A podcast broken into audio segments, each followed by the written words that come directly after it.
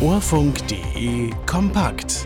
Nachrichten aus der Behinderten- und Sozialpolitik mit Stefan Müller.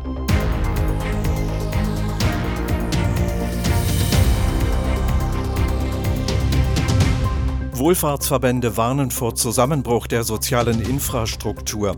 Barrierefreiheit bei Neubauten nur mangelhaft umgesetzt. Mehr Barrierefreiheit für Blinde und Sehbehinderte gefordert und Angststörungen bei psychischen Erkrankungen deutlich weit vorne.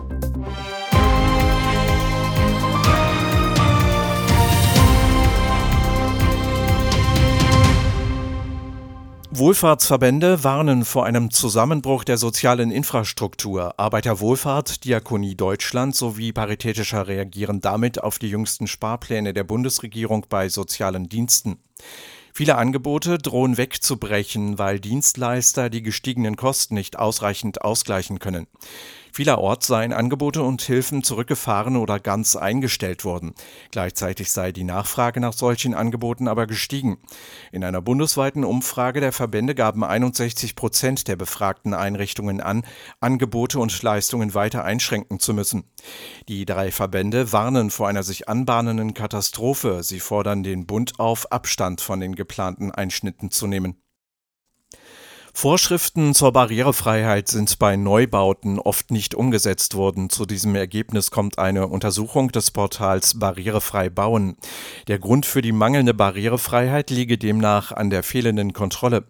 Die Umfrage kommt zu dem Ergebnis, dass es mehr Kontrollen geben müsse. Blinde und sehbehinderte Menschen stoßen im Alltag noch allzu oft auf Barrieren. Darauf macht die Landesarbeitsgemeinschaft Selbsthilfe in Nordrhein-Westfalen anlässlich der Woche des Sehens und des Internationalen Tags des Weißen Stockes am 15. Oktober aufmerksam. So fehle an den Schulen geeignetes Lehr- und Lernmaterial. Menschen mit Seheinschränkungen seien zudem auf taktile Leitsysteme angewiesen, erklärte ein Sprecher.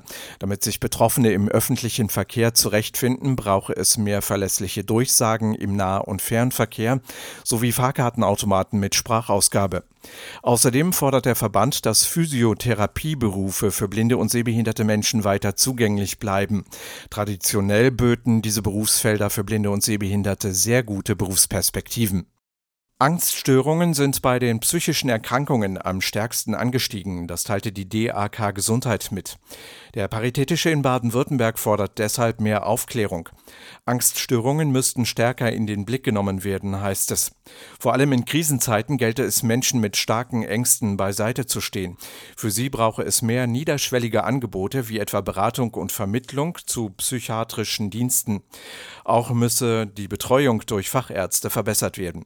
In der Gesellschaft brauche es einen offeneren Umgang mit Angststörungen im Alltag, in der Familie, in Schule und Beruf. In Rheinland-Pfalz gibt es einen Wechsel beim Posten des Landesbehindertenbeauftragten. Ellen Kubika löst Matthias Rösch ab. Nach Informationen wird Kubika am 1. November die Nachfolge antreten. Kubika engagiert sich ehrenamtlich und beruflich schon seit mehreren Jahren für Menschen mit Behinderungen.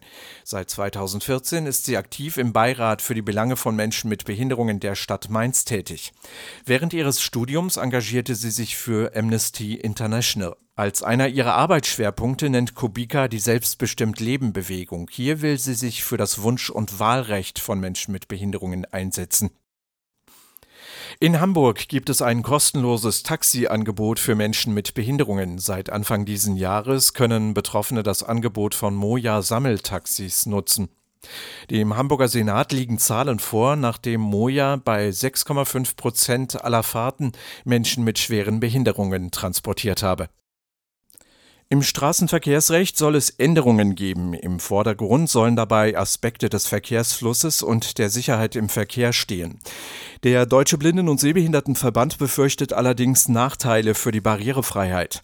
Gemeinsam mit fünf Bündnispartnern hat der DBSV deshalb Forderungen für ein besseres Straßenverkehrsrecht vorgelegt.